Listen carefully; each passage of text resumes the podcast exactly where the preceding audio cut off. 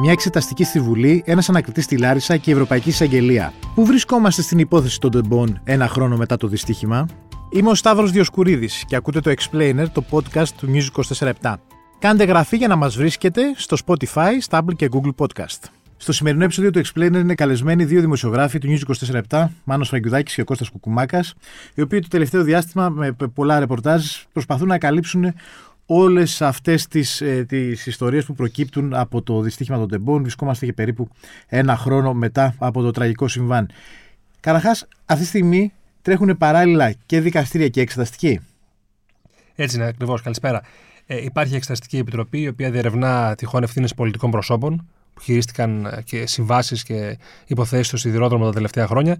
Και από εκεί και πέρα υπάρχουν δύο μέτωπα έρευνας δικαστικής, να το πω έτσι. Η μία είναι αυτή η οποία ξεκίνησε αμέσως μετά το δυστύχημα στη Λάρισα, στα Τέμπη, από τον ανακριτή Λάρισας. Και από εκεί και πέρα υπάρχει ένα δεύτερο κομμάτι έρευνας, το οποίο γίνεται στην Αθήνα και αφορά τα ευρήματα της Ευρωπαϊκής Εισαγγελίας. Τα ευρήματα τα οποία ποια είναι? Γι' αυτό έχει ασχοληθεί και η Ευρωπαϊκή Εισαγγελία. Έχει να κάνει κατά βάση με τη Σύμβαση 717, δηλαδή επειδή έχει συγχρηματοδοτηθεί σε πολύ μεγάλο μέρος τους ΣΑΠΟ με ευρωπαϊκά χρήματα, αυτό έχει αναλάβει η Ευρωπαϊκή Εισαγγελία να δει το για ποιο λόγο δεν έχει εκτελεστεί στην πραγματικότητα. Μπορούμε να πούμε με απλά λόγια τι είναι η Σύμβαση 717. Η Σύμβαση 717 είναι μια σύμβαση η οποία υπεγράφει το 2014 μεταξύ της Εργοσέ και των εταιριών Τομή και της γαλλικής Alstom. Αυτή προέβλεπε ότι θα είχε ολοκληρωθεί σε 2 χρόνια, όμως 9 χρόνια και μέχρι τα Τέμπη, δηλαδή μέχρι το δυστύχημα, δεν είχε ολοκληρωθεί. Πολύ σύντομα αφορά την ολοκλήρωση συστημάτων ασφάλειας στο σιδηρόδρομο και τηλεδιοίκησης. Μάλιστα, τα οποία, όπως καταλάβαμε όλοι, δεν υπήρχαν.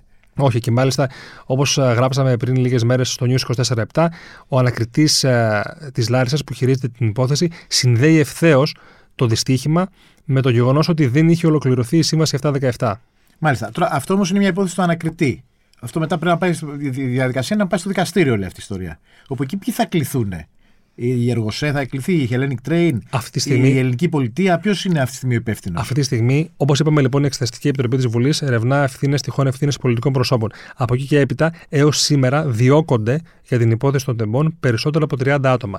Αυτά είναι στελέχη του ΟΣΕ, της Εργοσέ και των υπόλοιπων εταιριών του σιδηροδρόμου και επίσης στελέχη εταιριών οι οποίες χειρίστηκαν αυτές τις συμβάσεις. Άρα, ένα πρώτο αφήγημα που υπήρχε ότι όλο αυτό συνέβη γιατί ήταν κακιά στιγμή και το ανθρώπινο λάθος. Φαίνεται ότι αφού στη στιγμή μπλέκονται εταιρείες, αναζητούνται ευθύνες σε πολιτικά πρόσωπα, ότι δεν ισχύει.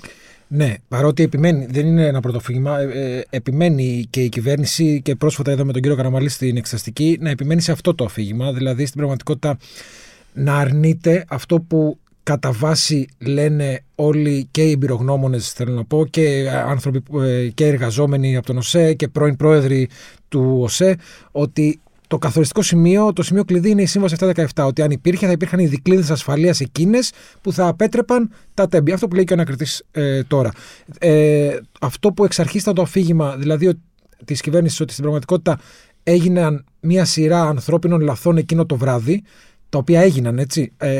Η συζήτηση δεν είναι το αν έγιναν ανθρώπινα λάθη, γιατί καμιά φορά την αλλάζουμε. Το θέμα είναι αν υπήρχαν δικλείδες ασφαλείας που θα απέτρεπαν τη σύγκρουση παρά το όποιο ανθρώπινο λάθος. Το οποίο ήταν μαθηματικά βέβαια ότι κάποια στιγμή θα συμβεί. Ναι, εντάξει. Ναι. Είναι δεδομένο αυτό. Γι' αυτό εξάλλου αναπτύσσονται και όλα αυτά τα συστήματα ασφαλείας για να γλιτώσουμε αυτές τις ιστορίες. Τώρα, η ερώτηση είναι η εξής. Ότι σε κάθε περίπτωση αυτό που αναζητάμε αυτή τη στιγμή, αυτό που περιμένουμε να βγει, είναι ότι να πάνε προφανώς φυλακή κάποιοι, να μην δούμε ποιος φτενόταν, αλλά ή ποιος έφταιγε, ή ψάχνουμε να δούμε και ότι αν έχει διορθωθεί και όλα αυτά τα λάθη που γίνανε. Δηλαδή αυτή τη στιγμή ενδιαφέρει κάποιον αν η Σύμβαση 717 η περίφημη τώρα λειτουργεί μετά από 1 χρόνο μετά τα τεμπή. Στην πράξη δεν λειτουργεί αυτή τη στιγμή που μιλάμε.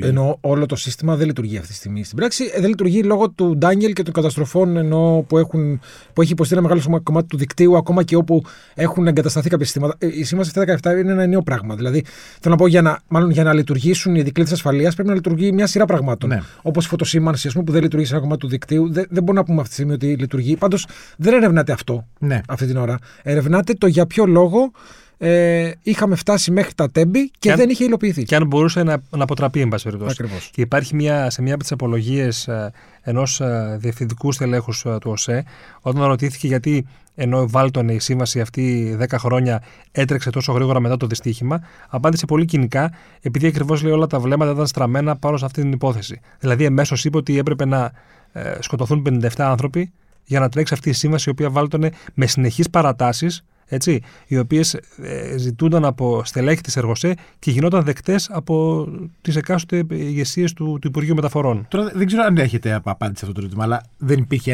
ένας άνθρωπος να ελέγχει τι λειτουργεί και τι όχι.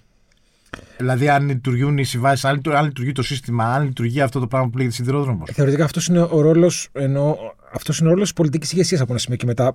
Αν ξεπεράσουμε όλους τους υπόλοιπους που αυτή τη στιγμή κατηγορούνται κιόλας, είναι ο ρόλος της πολιτικής ηγεσίας. Και το θέμα το βασικό είναι, το οποίο συζητείται και στην εξεταστική αυτή τη στιγμή, έτσι, είναι το αν ήταν ή δεν ήταν σε γνώση της πολιτικής ηγεσίας. Είναι εμφανές ότι ήταν. Έχουμε δει όλοι και τις δημόσιες ανακοινώσεις και τις επιστολές που έχουν στείλει και οι εργαζόμενοι. Υπήρχε παραίτηση το 2020 του Προέδρου του ΟΣΕ με προσωπική επιστολή στον Πρωθυπουργό για τα όσα συμβαίνουν στο σιδηρόδρομο. Δηλαδή, δεν τίθεται ένα αμφιβόλο το αν ήταν σε γνώση της πολιτικής ηγεσίας και στο Υπουργείο και στον Πρωθυπουργό. Το έχουν πει άνθρωποι διαφορετικών θέσεων. Δεν είναι θέμα συνδικαλισμού που μπορεί κάποιος να πει ότι ο συνδικαλιστής ΟΤΑ δεν ήθελε να κάνει απεργίες απλά.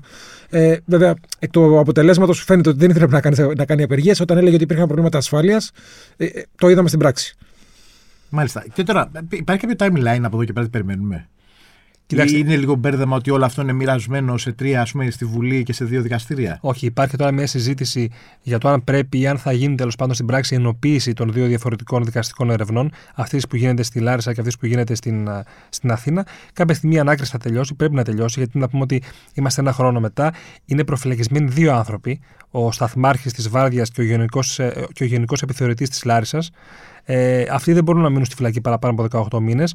Η εμπειρία και η λογική λέει ότι το επόμενο διάστημα θα ολοκληρωθεί η ανάκριση και στη συνέχεια ένα δικαστικό συμβούλιο θα κρίνει ποιοι και με ποιες κατηγορίες θα παραπευθούν σε δίκη. Μάλιστα. Οπότε θα περιμένουμε την άρεξη της δίκης μετά.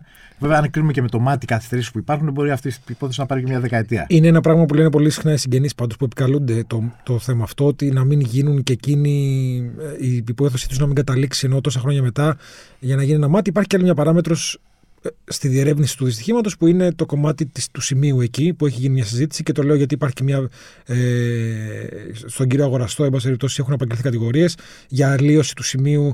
Θα δούμε τις επόμενες μέρες θα γίνει με αυτό, αλλά για αλλίωση του σημείου της τραγωδίας που χτίστηκε. Για αυτό το μπάζωμα που λένε, τέλος πάντων. Για τον περίφημο μπάζωμα, ναι, ακριβώς. Σας ευχαριστώ πολύ. Και εμείς. Ήταν ο Μάνος Φραγκιουδάκης και ο Κώστας Κουκουμάκας, δημοσιογράφοι στο News 24.7. Στον ήχο ο Θανάσης Κοτούλας. Ακούτε το Explainer, το podcast του News 24.7 στο Spotify και στα Apple Podcast.